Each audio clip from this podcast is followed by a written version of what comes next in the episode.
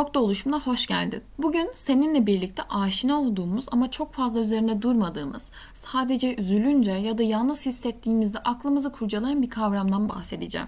Bugünkü konumuz insanın temel ihtiyaçlarından biri olan aidiyet. Aidiyet kavramı günümüzde birçok sosyoloğun tutunma çabası olarak değerlendirdiği bir başlık. Yani bir olaya, kişiye, ülkeye beslediğimiz ve onunla birlikte güven duyduğumuz bir his aslında. Aidiyet kelimesi Arapça kökenli bir kelime. Aslında bu kelimenin Arapçadan gelmesini çok normal karşılıyorum. Çünkü Orta Doğu ülkelerinde aile bağları, toplumsal dinamikler, evlilik ve milliyetçilik unsurları gibi belli başlı unsurlar sadakat ya da bağlılığı temsil ediyor. Ve diğer Avrupa ülkelerine nazaran Orta Doğu'da bu hisler, bu anlamlar daha fazla. Aslında üretilen ortaya çıkan o kelime ülkenin temasındaki ana unsurlardan bir tanesini temsil ediyor. Çünkü baktığımızda neyi fazla kullanıyorsak ona isim bulma arayışına gireriz. Bu da kelimenin Arapça kökenli olmasını fazlaca karşılıyor. Birçok ünlü düşünür ya da sosyoloğa göre aidiyet iki temel üzerine kurulmuştur. Birincisi özdeşleşme, ikincisi takdir görme. Öyledir ki özdeşleştiğimiz bir alana güven duyarız. Bu güven beraberinde bağlılığı, bağlılıkta aidiyet duygusunu ortaya çıkarır. Adapte olmadığım bir yerde yaşayamamak normal karşılanır. Diğer bir öncülümüz ise takdir görmek. Takdir edilmek kişiyi o ortamda ön plana atıp iyi bir şekilde göstereceği için kişi oraya ait olmaya başlar ve yavaşça oranın vazgeçilmez bir parçası haline gelir. Buna çok iyi örnekler verebilirim. Mesela Stefan Zweig günümüz medyasında sözleriyle büyük yer kaplayan Satranç, Bir Çöküşün Öyküsü, Amok Koşucusu ve benim en sevdiğim olan Bilinmeyen Bir Kadının Mektubu kitaplarının yazarı. Kendisi Avusturya Macaristan asıllı Viyana'da dünyaya gelen bir yazar. Bu topraklarda yaşamını sürerken vatani görevini yapmak için Birinci Dünya Savaşı'nda orduya katılıyor. 3 yıl boyunca orduda görev yaptıktan sonra mental sağlığı için orduyu bırakmaya karar veriyor. Gözlerini açıyor ve gerçeği görmeye başlıyor. Kanı, vahşeti, askerleri ve cesetleri gören Zıvak en büyük ığınışını burada yaşıyor. Bu dönemde yazmaya devam eden Zıvak Züriye taşınıyor. Burada hümanist olduğunu ve vatanı desteklemediğini söylediği için basın ve yerli halk tarafından vatan haini ilan ediliyor. Yani toplum onu dışlamaya başlıyor. Bu açıklamalarından sonra oldukça popüler biri haline gelen yazar sürgün edilmek için kara listeye alınıyor. O da ülkesini, canı olan vatanı terk etmek durumunda kalıyor. Evsiz ve yurtsuz kalan yazar bu sırada kronik depresyona giriyor ve Brezilya'ya taşınmak zorunda kalıyor.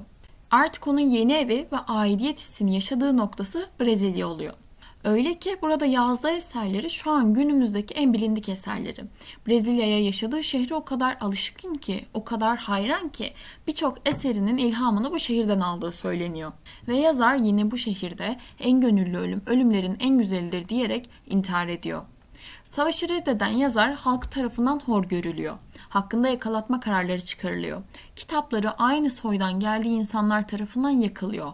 Ama her şeye rağmen ait olduğu yeri bulup yazmaya yine bir şekilde devam ediyor. Yazar takdir gördüğü yerde gerçek kimliğini ve yeteneğini daha iyi bir şekilde ortaya çıkarabiliyor. Ve aslında bu örnekte olduğu gibi ait olduğumuz yer aslında benimsediğimiz ve benimsendiğimiz yerdir. İnsanın toplumsal bir varlık olması onu zorunlu olarak belli başlı duyguları hissetmesine rol açar. Bu duygu sürekli olarak diğerlerini besler. Mesela aidiyet duygusu huzuru beslediği gibi bununla birlikte aşırı bağlılığı da besler. Aşırı bağlılık da fanatizme yol açar. Fanatizm bir şeyi körü körüne bağlanma, hoşgörüden ve olağandan uzaklaşma durumu.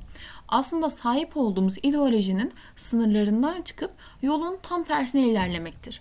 Şora'nın Çürümenin Kitabı adlı eserinde şunu geçirmiş.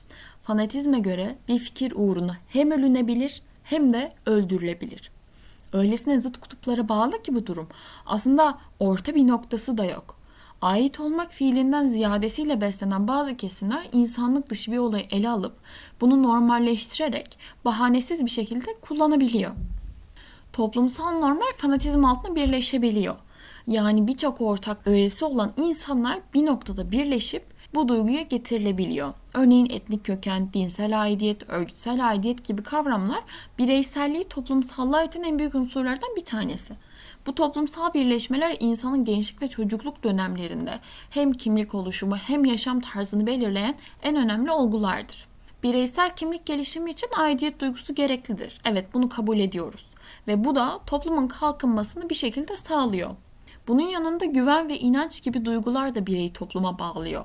Ve bu kuvvetledir ki kişinin topluma faydalı olabilmesi için bu unsurların, bu duyguların gerekli olduğunu görüyoruz. İhsan Fazıloğlu'nun Kendini Aramak adlı kitabında dediği gibi bir kişi yaşadığı topraklara yerli mi, yabancı mı, gezgin mi, işgalci mi yahut sömürgeci mi olduğunu öğrenmek istiyorsa mensup olduğu anlam değer dünyasının o topraklardaki işaretlerine ne kadar aidiyet duyduğuna bakarsın.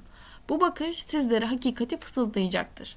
Yani aslında kendimizi ararken süre gelen anlam arayışımıza ve bu anlama ait gördüğümüz yere bakmamız gerekiyor. Bu sebepledir ki aidiyet tarihsel süreç boyunca her zaman kan bağından önce gelmiştir. Bu yüzden geniş bir aile dünya yönetemezken tarikatlandırılmış bir örgüt dünyayı kolaylıkla ele geçirebilir ve dünyayı kolaylıkla yönetebilir.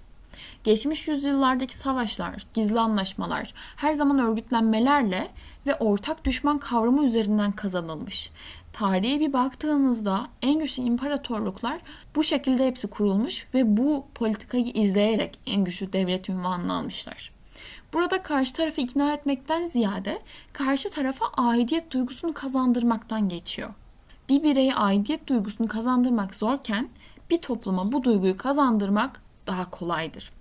Aidiyetin toplumsallıktan bireyselliğe bir döngü halinde olduğu süreci inceledikten sonra bir birey olarak yine özelenerek sizlere şu soruyu sormak istiyorum.